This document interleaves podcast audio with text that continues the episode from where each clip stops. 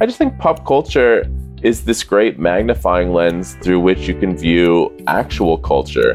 And I feel like that's a big part of my job is taking that lens and telling you why these things matter. Even even the most frivolous seeming things can have kind of a, a wider importance and ripple through the rest of culture in really intriguing ways.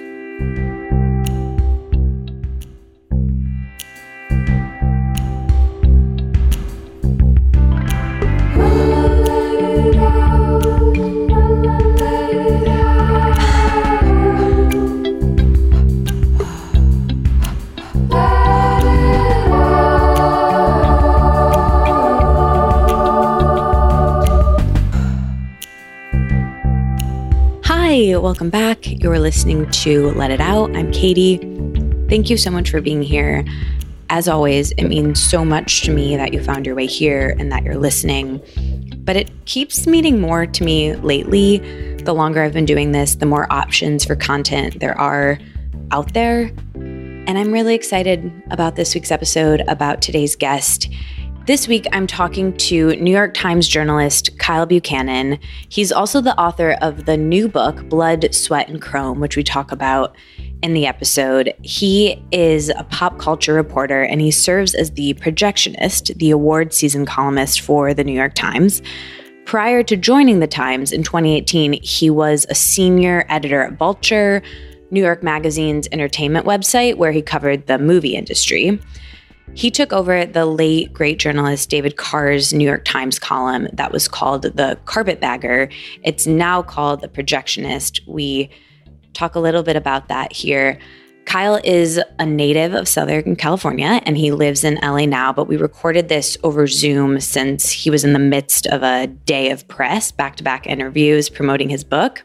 So you'll notice that this is a little shorter than usual. I'm learning that I'm not great at brevity, which will shock no one.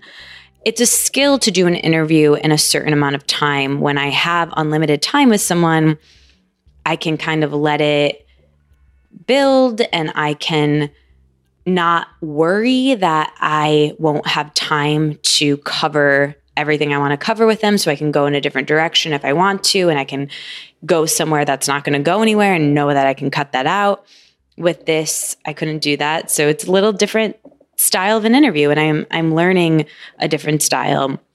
And something I would like to develop actually. I, I kind of say to myself sometimes before interviews, like, get it in in an hour, like just make it work. And then, you know, sometimes two hours passed.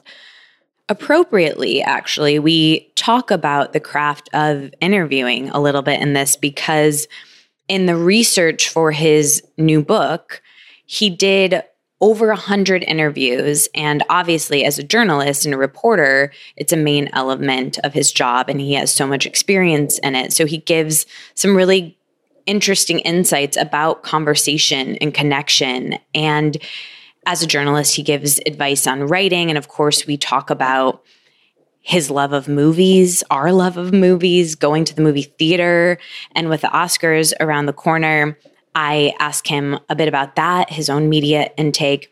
And of course, we talk about his new book and the process of writing this oral history. So, as you'll hear, his book, Blood, Sweat, and Chrome The Wild and True Story of Mad Max Fury Road, is about the 2015 film Mad Max Fury Road, which I had not seen before his publicist reached out about having him on the show. So when I got my book in the mail, I asked everyone I knew if they had seen the film and what their thoughts were. And to be honest with you, action is not really my genre. I often say that my preferred movie type is heavy on dialogue, low on plot.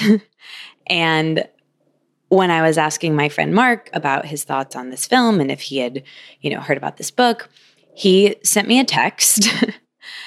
and I'm going to read that verbatim. He said, "Couldn't be less your thing. All plot, not really any dialogue." and uh, turns out that's pretty true. However, I can really appreciate the wildness of making this project. And that is actually really fascinating to me and something that Kyle and I discuss. And we get into how attractive it is to talk to people about something that you love a piece of content, a film, a movie, a piece of music, and connect over it. And the process of making something, especially something so huge. So I actually really enjoyed prepping for this podcast and and and spending time with his work and reading his book. And before we get into this conversation, I want to kick off this week by reading a quote from his predecessor, actually, David Carr, that applies to the week that I've been having and felt comforting to me.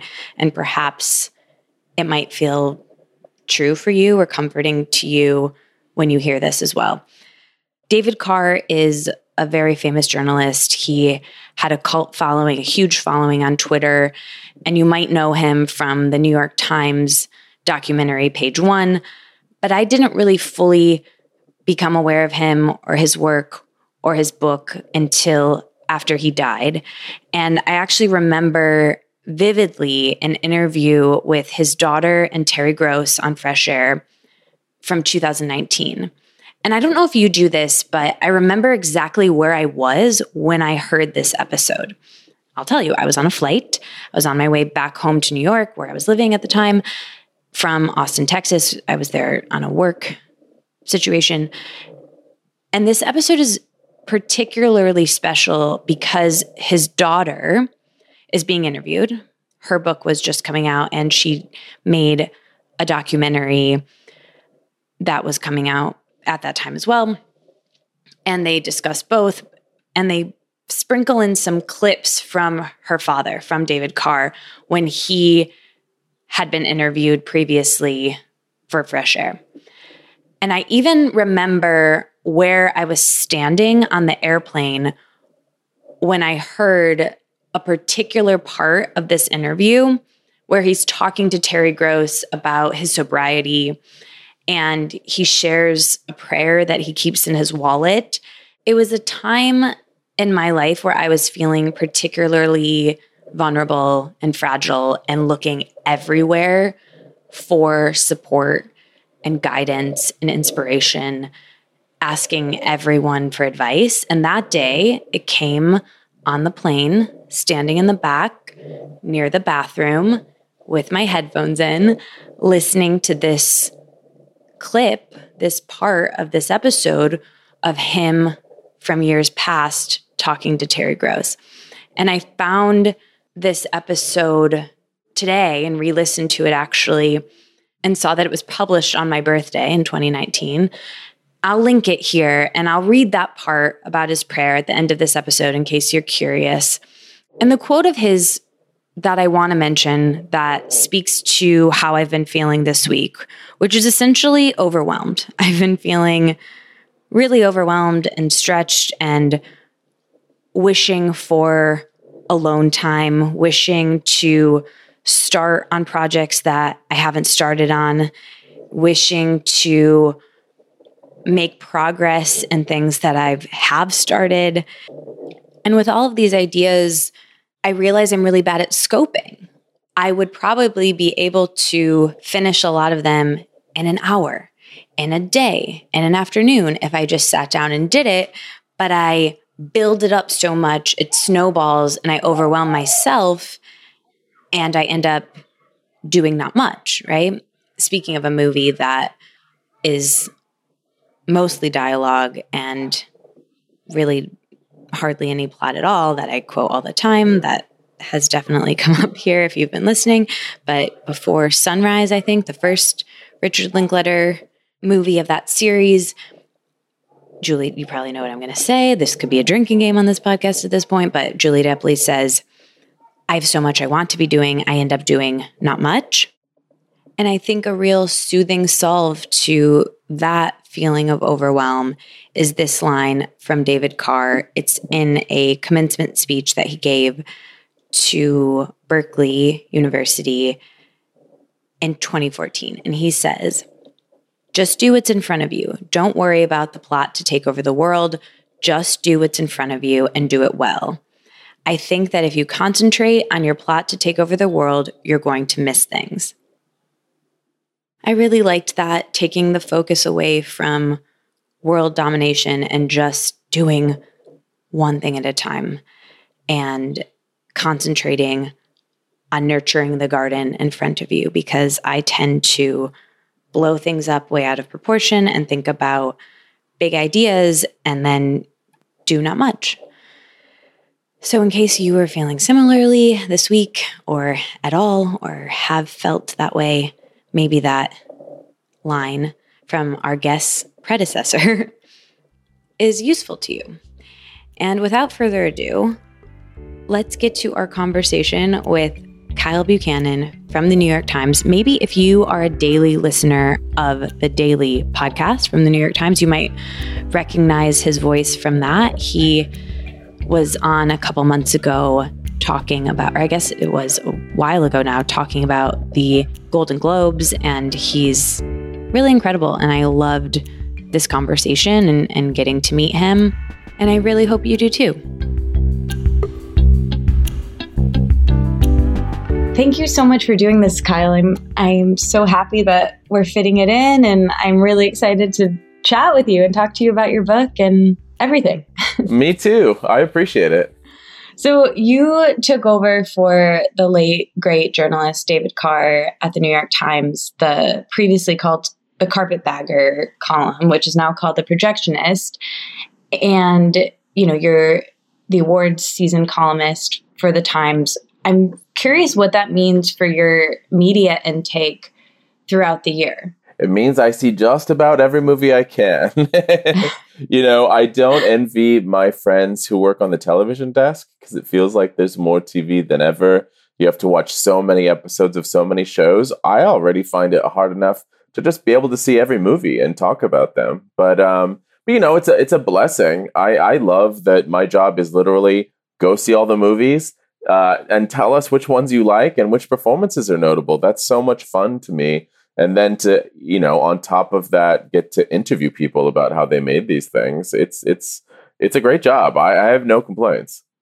Yeah, I'm curious. What what do you do to decompress? Because I know for many of us, watching things and the escapism of of TV or film or reading. But for you, can you still get there knowing that you'll have to or get to make work about it? Not always.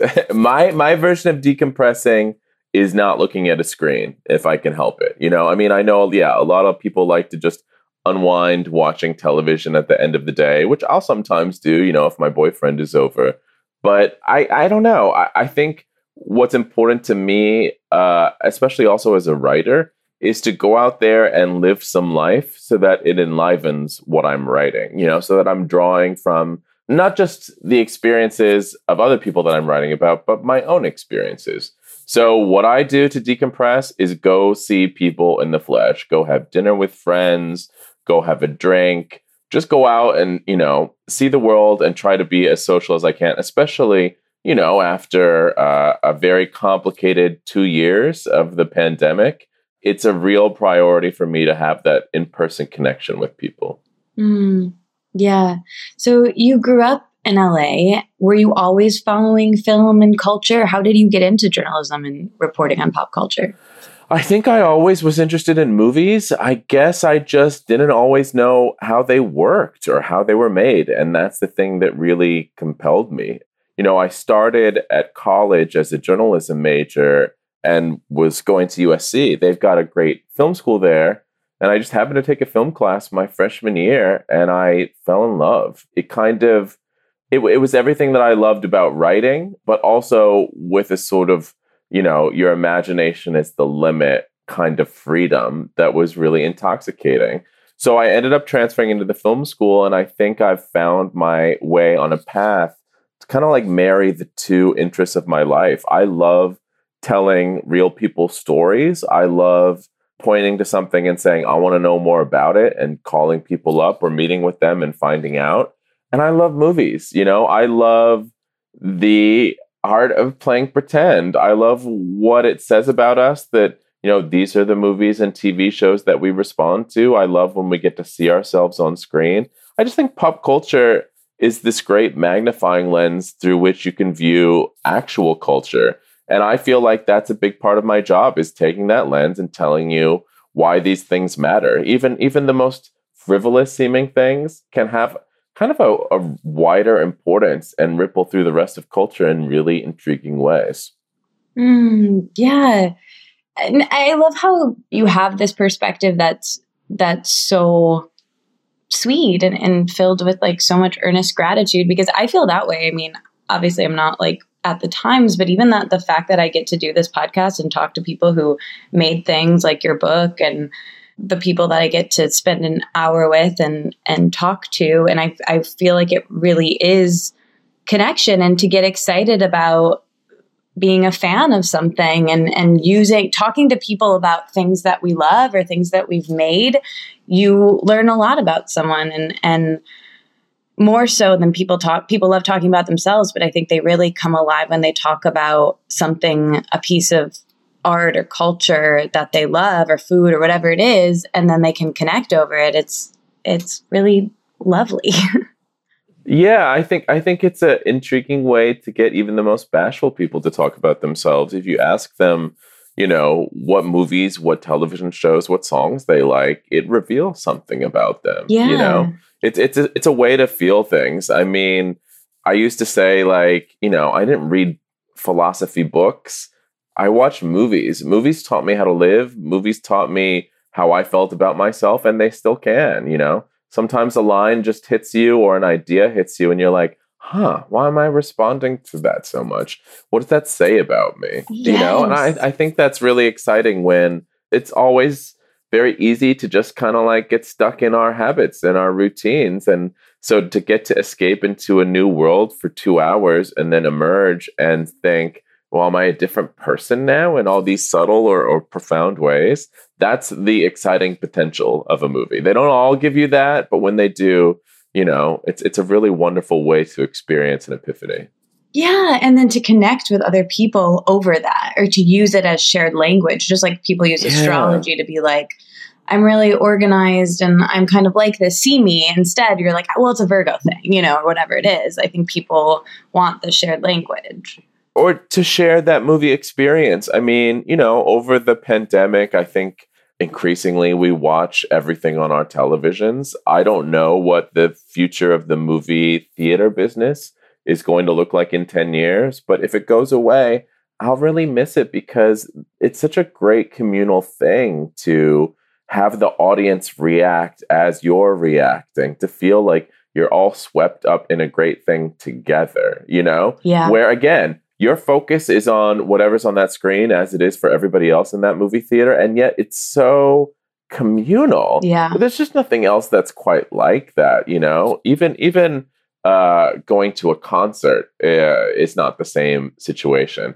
I i love that. And, and to me those theatrical movie going experiences they're almost like a psychic thumbprint that uh that you put onto the you know the the the negative of my of my favorite films. Like when I watch those movies or see some of those scenes, I think about the way people reacted. and It just makes the whole thing like a more full bodied experience. Yeah, yeah. I mean, I'll I saw Dune for the as my first movie back into the yeah. movie theater, and I mean, I guess that's colored with you know two years of a pandemic, but I'll always remember that experience, and it and it flooded back to me. I, I moved here unexpectedly from New York at the beginning of the pandemic and I would just walk around and, you know, I had MoviePass and I would like Don Draper style go to the movies in the middle of the day by myself. and I would meet up with people. And I always loved the movies with people before we went to dinner because I really like to talk about it and get everyone's thought on it. And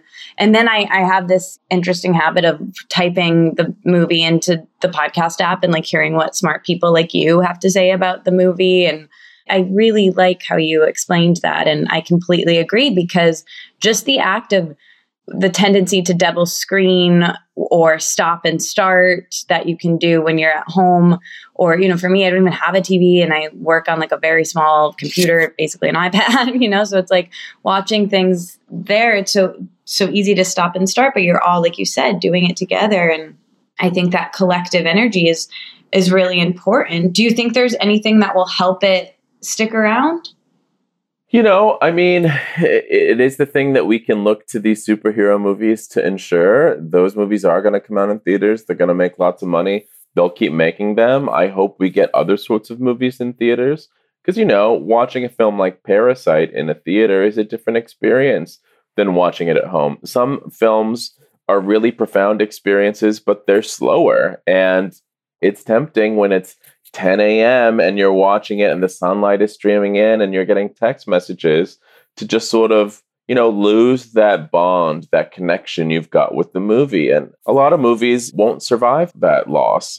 To me, it's a real pleasure and an increasing rarity to get to go into a theater and totally surrender to it. You know, I keep my my phone on airplane mode when I go in there. I don't want text. I don't want to be reminded of the outside world. Don't we have enough reminders of that as it is? You know, part of the emerging from the movie theater is not just sort of like coming back into your own world and your own consciousness, but choosing when you want to like take the airplane mode off and and, and let the outside world once again, you know, hold you hostage. It does that so often that now I really see the movies as an escape more than ever. I mean, they've always been treated that way, but also, yeah, an escape from our devices, a chance to go to a different world. That's so valuable to me. Yeah, I completely agree. Yeah. Well, congratulations on speaking of a particular movie. Congratulations on your book. It must have been such a huge undertaking. And I read that you have always loved books about making movies, like Monster by John Gregory Dunne, eh, about the making of Up Close and Personal, which I really want to read now that you mentioned it. So I'm curious, what was your process for writing and researching this book? I know it started as you mostly did the interviews, which you did 135, which is so many during the non vaccinated period of the pandemic, right? Yeah, boy. I, I don't know that I could have accomplished as much as I accomplished in a normal life setting. It was the slim silver lining of this pandemic that, you know, I had just gone through a breakup right before I sold the book. That'll do it. so it was just me and my dog in my house. And, you know, I mean, uh, my, my job at the time at the New York Times is very full time, very intensive. But I had all these nights that, you know, needed to be spent somehow. And I was tired of living in the reality of my situation. So I thought, okay, well, I will devote this part of my life to this book. And having these connections on Zoom or in phone calls or WhatsApp messages with these incredible artists who worked on the movie. So yeah, I, I packed those days, uh, you know, the the fall of uh, of 2020 so full with interviewing people. And you know, it it was a great gift. I'm glad that I was able to spend that time doing it, and I'm so proud of the book. And I think that's also why, you know, when we talked earlier about how to decompress, that's why it's such a valuable thing for me to try to do it in person. I, I think it's great that technology allows us to have these really accessible conversations with one another. But to be able to look in someone's eye and to feel their presence in person is so valuable, especially when you do what I do, which is often having to describe what people are like. When I interview movie stars or, or do profiles of them, I feel like that's the thing the reader wants to know the most. They're like, I've seen them on the screen. What are they like in real life? And it's hard when you're zooming with someone. It's just another screen, you know? So to be, to get to experience people in person and, uh, uh, you know, when I'm lucky, people I interview in person is uh, is really important to me. Uh, uh you know, when you do 130 interviews on Zoom or the phone call, you're you're just anxious to sit in a restaurant opposite somebody. Yeah, I think about that all the time. I'm I'm getting close to 400 of these, and wow. when I lived in New York, I did them all in person, and then the the pandemic hit, and I got really comfortable doing them this way.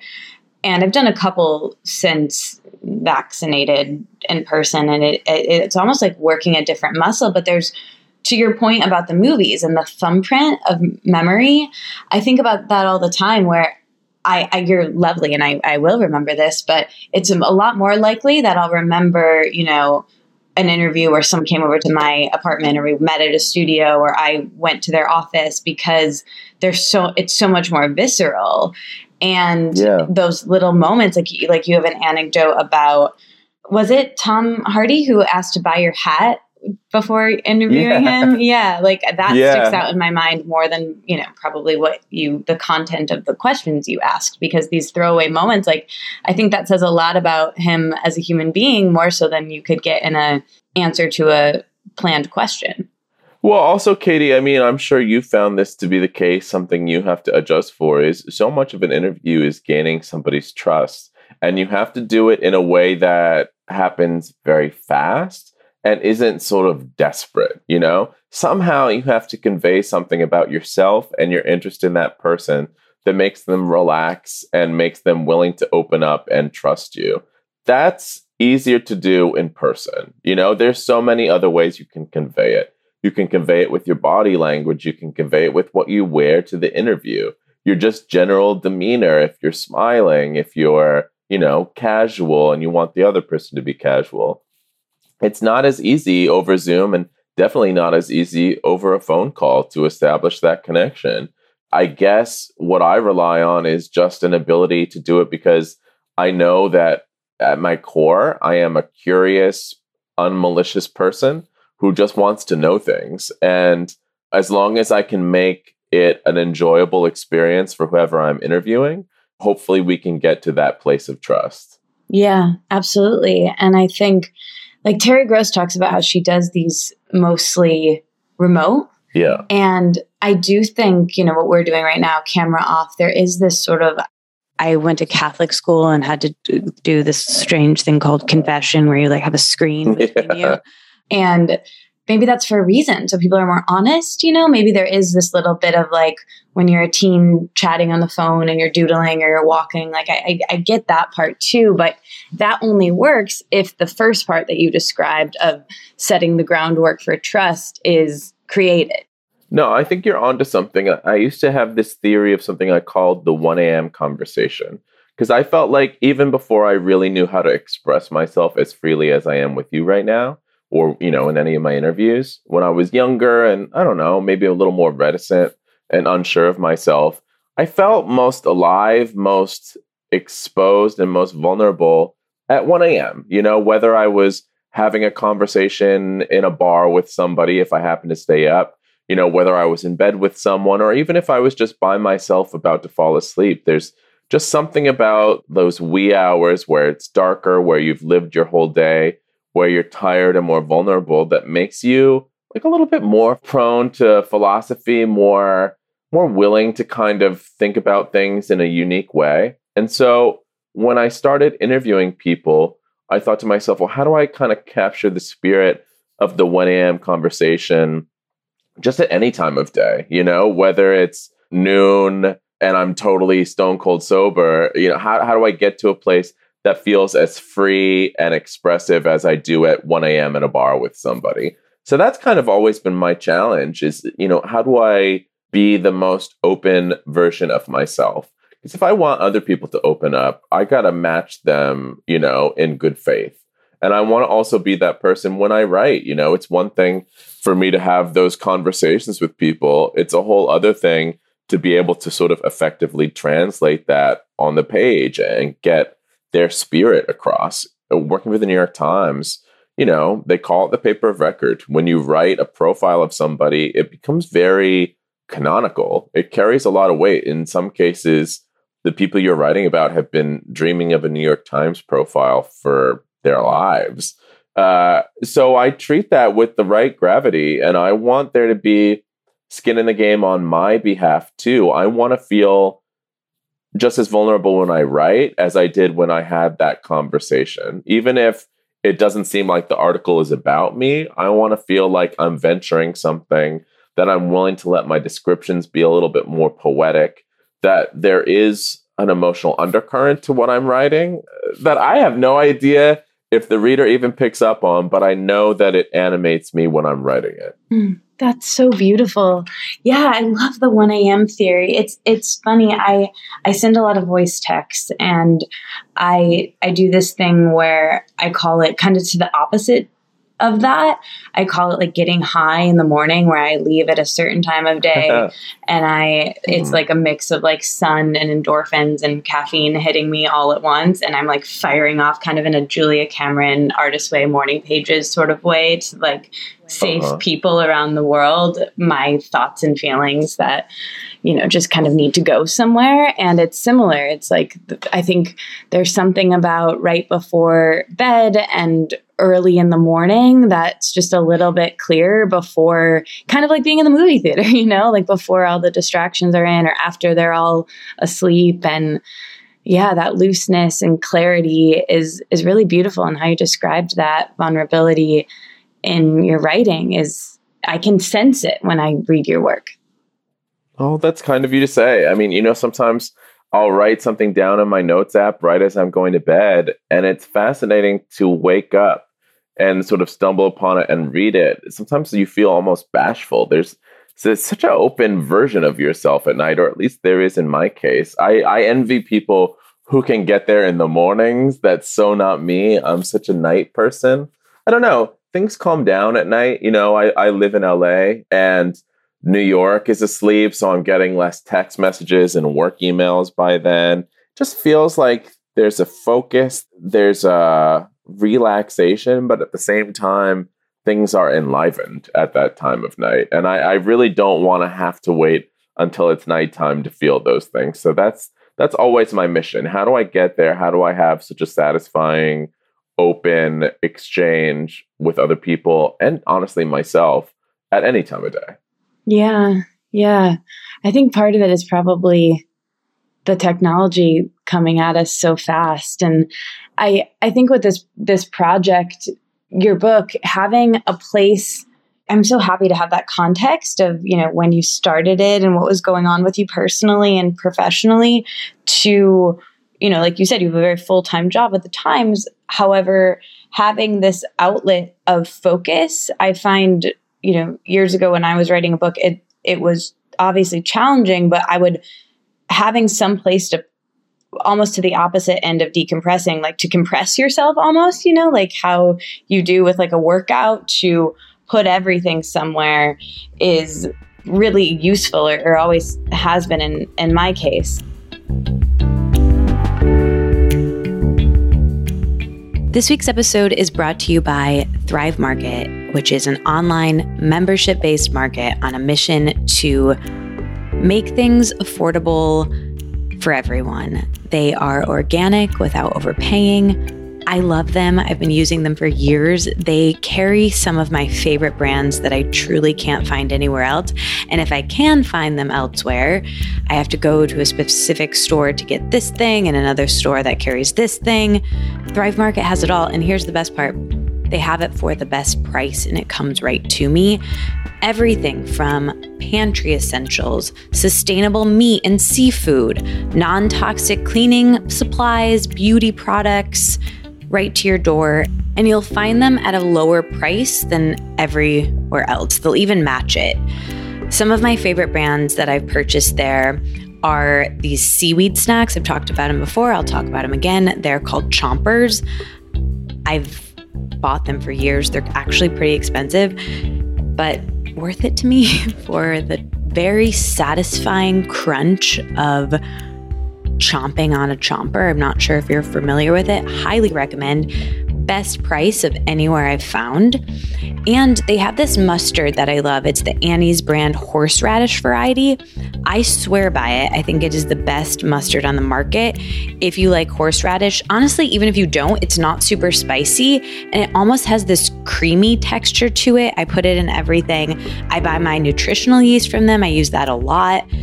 I buy a lot of tinned fish from Thrive Market. That's something I love to have on hand and eat pretty frequently. And their quality of the products that they carry, I recently got some probiotics there. I love it. Everything that they carry you can trust is the best because they go through this really careful vetting process. So whatever you need, whether it's, you know, you're searching for a specific, you know, gluten-free situation or you want to search by BIPOC owned brands, which I think is a, such a great filter, you can do that. There's over 90 plus filters that you can work with on their site. And it's a grocery store that gives back. With Thrive Market, your membership means more for families in need and our planet. When you join, they donate a membership to a family in need, and $4.5 million have been donated in healthy groceries and counting. And oh, one more thing that I keep saying it, this is the best part, but this really is a fantastic part carbon neutral shipping, and they're on a mission to become the first climate positive grocer. Can your grocery store do all of that? Now it can. Go to thrivemarket.com slash let it out. Join today and get 40% off your first order and a free gift worth over $50. What a deal. That's Thrive, T H R I V E, market.com slash let it out and get over 40% off your order and a free gift worth over $50. Thrivemarket.com slash let it out. This week is also brought to you by Bombas. Bombas' mission is simple make the most comfortable clothes ever and match every item sold with an equal item donated. So when you buy Bombas, you are also giving to someone in need. Bombas designed their socks, their shirts, their underwear to be clothes that you want to put on every day. They make them really soft, seamless, tagless. They are luxurious and they feel super cozy, really soft materials like cotton and wool and cashmere, and they make really great layers when it's chilly or you just want to put something on inside to warm yourself up. There's a pair of Bombas socks for everything you do. They come with so many different options like performance styles for every sort of sport and activity that you would do. Their t shirts are really designed you know, well to look good as well as feel really great. Again, seamless fabrics, very soft. And their underwear, you won't even tell is there. It's like a second skin situation. I love everything I have from them, but especially these socks that the color combination is really good. I feel like my feet don't sweat in them, but they're also warm, which is a real Goldilocks situation for socks. And did you know that socks, underwear, and t shirts are the three most requested clothing items in homeless shelters? That's why Bombas donates one for every item that you buy. Go to bombas.com slash let it out and get 20% off your first purchase. That's B O M B A S dot com slash let it out for 20% off. Bombas.com slash let it out.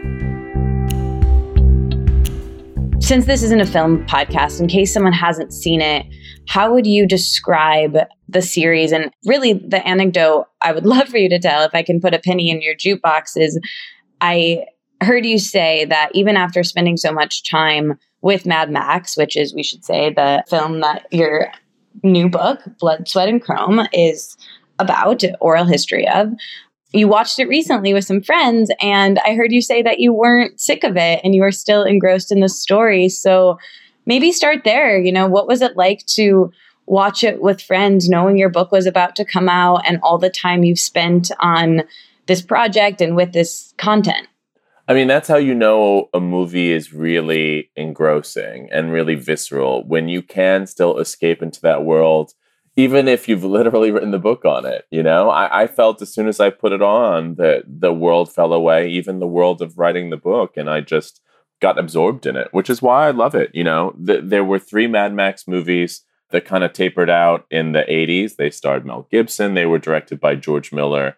And in the meantime, George Miller went and made the most eclectic resume of films you can imagine. Like, you know, before he did Fury Road, he made two Happy Feet films. He was behind the Babe movies. He did Witches of Eastwick. It's just he, he has really varied interests. You wouldn't think meeting this guy that this like kindly old grandfather type would be the guy from which, you know, these crazy action movie spectacles originate from. He seems way more like the Happy Feet and Babe guy in real life. And I found that dichotomy really fascinating. It's it's a great thing because, you know, the movie is something that rewards all of your scrutiny and all of your interest and all of your curiosity, but so are the people who made it, you know? To get to do these deep dives on George or, you know, a star like Charlize Theron who who plays Furiosa, this really indelible action heroine in this movie, you know, I, I, I really appreciated it. I like doing character studies. I, find the upside of being a curious person and, and wanting to know more about people is inevitably it teaches you something about yourself. Yeah, yeah, absolutely. You talk about how this is a movie that is, you know, obviously a product of a visionary, as you explained, who has varied interests. But, you know, amongst visionaries, he's collaborative, which I think maybe is uncommon. And, and he seeks out advisors in fields that are different from his with really unique perspectives and qualifications. And you give this example of Eve Ensler coming in to teach the wives about sexual slavery, and there are many, many other less known contributions. And you talked about, you know, tracking down so many of those people who worked on this and showing us how, you know, unlike so many action films, there's just such a density to this. So, of all of that and all the density, like, is there something that stands out to you as a favorite kernel that you discovered? I think I was excited to tell the stories of people who don't usually get to tell their stories. I mean, you know, as obviously exciting and juicy as it is to write extensively about Charlize or Tom Hardy or George Miller, the making of a movie involves so many people. I mean, we see it when the closing credits scroll. There's just hundreds and hundreds of people, especially on a movie as massive as this one. And I think in a normal book, you would just hear from people like Tom and Charlize, and everything everybody else told you, the crew members would essentially be paraphrased. And I really didn't want to do that. I wanted to give the vibe of what it's actually like to be on a movie set, which is, yeah, I mean, the stars are the top of the call sheet, but they're vastly outnumbered by that crew who is there before they get there and after they leave. And they are doing, you know, an incredible amount of work and they've got all the good stories. So it was really exciting for me to get to tell entire chapters about people that nobody knows about, you know, whether it's a visual effects data wrangler who has the most amazing first day of shooting story or you know, this woman, Nadia Townsend, she's an actress and a dramaturge. I think she was just on the verge of turning 30 when George Miller and his co writer, Nico Lathouris, entrusted her to take all of these rowdy stuntmen who'd never acted a day in their lives and put them through acting workshops so they could become the war boys that they play in the movie. And they lived it. She taught them all these really incredible, unconventional techniques to kind of like get them in that spirit. And they just embodied it at all times on set, off set. You know, it made that whole world feel more real. And that's a gift to me as an author because, you know, the more real it felt for them, the more the kind of like themes of the movie bled into their actual lives. And I found that sort of permeability really fascinating. It, you know, again, you're talking about the movie, you're talking about the making of the movie, but those two things kind of comment on each other the more they they blur together. Yeah, and everyone, you know, I think about that all the time here. Everybody has a story to tell. Everyone is interesting if you're present and listen and ask questions and spend time with them and and you can sense that care in your book and in your writing and yeah I, I think that's really cool. Do you think with we mentioned these 135 interviews it seemed to me like a, a real goldilocks amount of time had had passed for everyone you know like not too much or they'd forgotten but also been given enough space to have some perspective. Did you feel that way when talking to them and is that why you wanted to embark on this now I think so. I, I think I lucked out. It was just the right amount of time where they had enough distance that they felt they could be candid about it without, you know, some studio publicists leaping down their throat. And also, not enough time had passed for those memories to fade. If they ever will, I mean, people have really vivid memories of, of the making of this movie. Charlize kind of likens it to a hole in the pit of her stomach. As proud as she is of it, it was not easy to make. You know that inherently when you watch it, it's part of the thrill. You're like, how the hell did they pull this off? But you know, to hear those stories, it's really incredible the amount of dedication and what it took from everybody to, to make this film under really crazy, unusual circumstances. To your point about the thumbprint of the movie theater, do you remember the first time you watched this film? Yeah, of course. Yeah, I saw it at a press screening. Not only do I remember it, but the people that I was sitting around remember how I reacted to it. I think it's it's probably the only time my jaw has literally dropped while watching a movie. I just was seeing things I never really seen before in an action film, which is a tall order because I feel like action films are so expensive that they become kind of safe. You know, studio executives aren't willing to greenlight them unless it directly resembles something that came before it. That's part of the reason why the Marvel movies are so successful. You know, I mean, I do think that they take some chances and I am entertained by them, but they're, you know, they're serialized, they're following each other. There's kind of a house tone to all of them. And Fury Road is just like tonally so gonzo, so crazy, so incredible you know, as soon as I saw an electric guitar that spits fire, I, I yeah, uh, my jaw dropped. I just was like, this is so pushing it, so willing to go anywhere, and and, and it felt exciting. You know, that combined with the incredible action, with all these incredible female characters that you don't usually get to see in an action movie, like you know, the climax of the movie, the third act of the film involves like several women who are over 60 doing stunts. It's incredible. And it just made me realize I was settling for less. Like, yeah, I love a good action movie or a good superhero movie, but they could be better. They could venture so much more than they do. They don't have to venture as much as Fury Road does. It would be hard to match that, but you know, try a little harder. Take some more chances if, you know, if if if, Hollywood will let you. Mm, yeah, yeah, that's so cool. Well, before I let you go, I just want to talk briefly about the Oscars. Are there any films that I'm sure you have to answer this a million times, but take it in any any way you want to. Are there films that you are wishing got more attention or anything that you just really loved or really anything you want to say about movies this year currently? I'm pretty happy with the Oscar nominations this year, at least with Best Picture. You know, I always look to Best Picture to present sort of a snapshot of what that year in film was like, for better or for worse. They went back to an even 10 Best Picture nominations this year. And I truly believe the more the merrier. It gives you a more expansive idea of what mattered that year.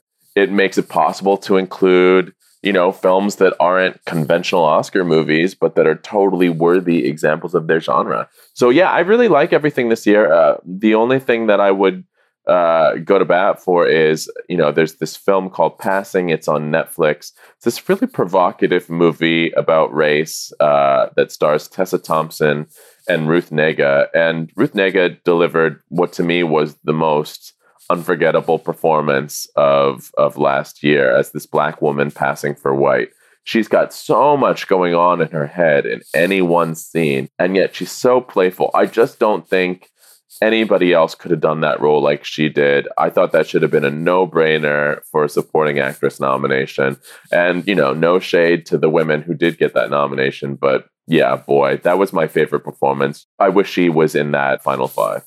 Mm, I'm looking forward to watching it. To go back to escapism briefly and, and resting with entertainment, is there anything like a nostalgia movie or all time favorites or something you watch nostalgically? you know, it's a good question. I'm always torn by the impulse to go back and watch something that I love that I've seen a thousand times and maybe I could share with somebody else and the impulse to watch so many new movies. I mean, you couldn't possibly get through films that you've never seen. There's there's always incredible movies that you've heard about and want to watch. To me, it's less about revisiting older films and, and deriving comfort for them. and more about just getting to go to the movie theater. That's my comfort place. That's the old familiar. I mean, it helps if the movie's good. Uh, in fact, it's a great sensation when the movie's good and you're in that seat and you're experiencing that greatness, you know, hopefully even for the first time with so many other people. I mean, a shared revelation. Not not all art can give us that, but movies can if you see them in the theater. Yeah, yeah, I love that. Well, one last question about just writing and creativity in general, which is like the usual theme of this show. Do you have any habits or routines for writing and, and your process, whether it's, you know, your your work with the Times or with writing this book or anything that that helped, any writing advice that was given to you or that you tend to give out? Yeah, I think it's important to not write like you're writing a term paper. Uh, you know, I talk to a lot of people who are incredible conversationalists. There's so many people who are really funny and spiky and full of personality on Twitter, and then you write something that they, or you read something that they've written, and it feels like a high school essay. The challenge, I think, is to be able to write like you think and like you talk. Some of us are better in, in one respect than the other, but for me, my writing is best when it's just like a total one to one connection with my brain and my pen where I feel like the thoughts just come out pure. The hardest part is we get in our way so much of the time. We think, oh, if we're if we're actually committing to the act of writing, then it's got to sound like this. No, the only thing writing has got to sound like is you. That's when writing is the best, not when it sounds like anybody else, not when you're making it sound more formal whenever I've gotten blocked, I think to myself, well, what if I was just texting a friend about this? What if I was sending an email to somebody about this? Wouldn't I just approach it in such a more casual, more true to myself way? Well, then why can't I do that in my writing? So I always do that. I, I have people in mind when I write. And uh, anytime I ever get lost, I just start texting a friend. And the simpler ways that I describe something are almost always the right ways. I love that. So good. So this podcast is called Let It Out. So is there anything else that you want to let out? Anything that you wish that I would have asked that you never get to to talk about? Anything you want to recommend? No, you know, it was really nice to be able to talk about my process and kind of like the philosophy behind what I write. I think that even though I'm dispensing a little bit of, of advice in these last few minutes, the important thing is to figure out what works for you find the times when you find most engaged by what you're writing or even just what you're doing or saying and think to yourself okay so why is why are these circumstances right for me? Like how do i not necessarily even replicate this situation so i can be most productive or most thoughtful or or most tapped in with my writing? But think to yourself like why does this resonate with me? You know not only when you do that not only are you going to i think ultimately become a better writer but you're going to be a more connected to yourself sort of person. I'm always fascinated when my brain is slower to catch up than the rest of my body. When like i really respond to something i have that visceral physical reaction and then my brain can kind of do the detective work of like huh I wonder why I'm so into this. I wonder why this is working for me. What does that say about me? You know, that's what's so much fun when you get to be the detective in your own life. Yeah. Yeah, it's it's kind of finding your your sweet spot, your, you know, 1 a.m. theory, vulnerability and trying to like you said, bring that into as many parts of your life and work as you can. Exactly. Mm, thank you again so much for being here. That was a pleasure. We let out a deep breath together at the end. Okay. Are you down to do it with me? yes, very ready. okay, inhale. Let it out. that felt good. Yeah, thank you so much, Kyle. Thank you, Katie. That's our episode this week. Thank you so much for being here. If you're not already following our guest, Kyle Buchanan, Follow him on Twitter, read his articles on the Times, his column, The Projectionist, especially right now if you are into movies and want to know more about award season. It's the ultimate place to go. I am really happy I met him. I'm really happy I got to hear about this project that he made. And if you want to read his book, the link is in the show notes. And I'm really happy that you were here. Thank you for listening. It, it truly means so much. And if you want to support this podcast, share it with a friend, support the sponsors, use the codes. It really does help so much. And let me know what you think. Let me know on Instagram. Send me a message. I'm at Katie Dalebout and let it out. Follow Let It Out. It's Let It Out with three T's. That's the best way to know about new episodes. And please sign up for the Let It Out letter, my newsletter that comes out every week or so, or not right now because I'm behind, as discussed previously.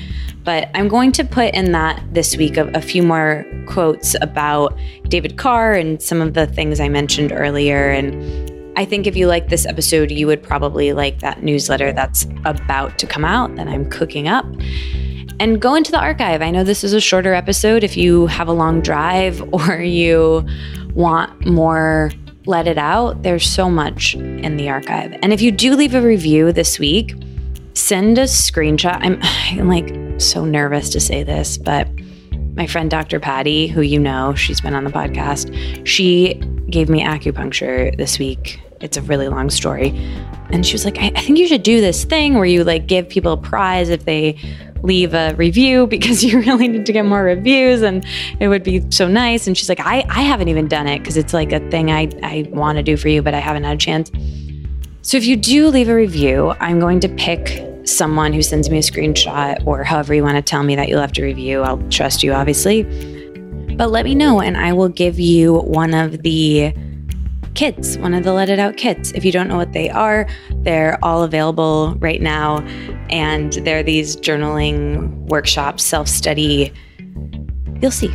The, the link will be there. And thanks again for listening. I was going to read something from the Fresh Air episode transcript, but I think maybe just listen to the episode and I will cut and paste it and write a little something about it in the next Let It Out letter. So if you are curious, it will be there. The prayer I mentioned earlier in the part that I remember hearing standing in the back of the plane. Gotta sign up for the newsletter. All right. Love you. The emoji for this week is the apple.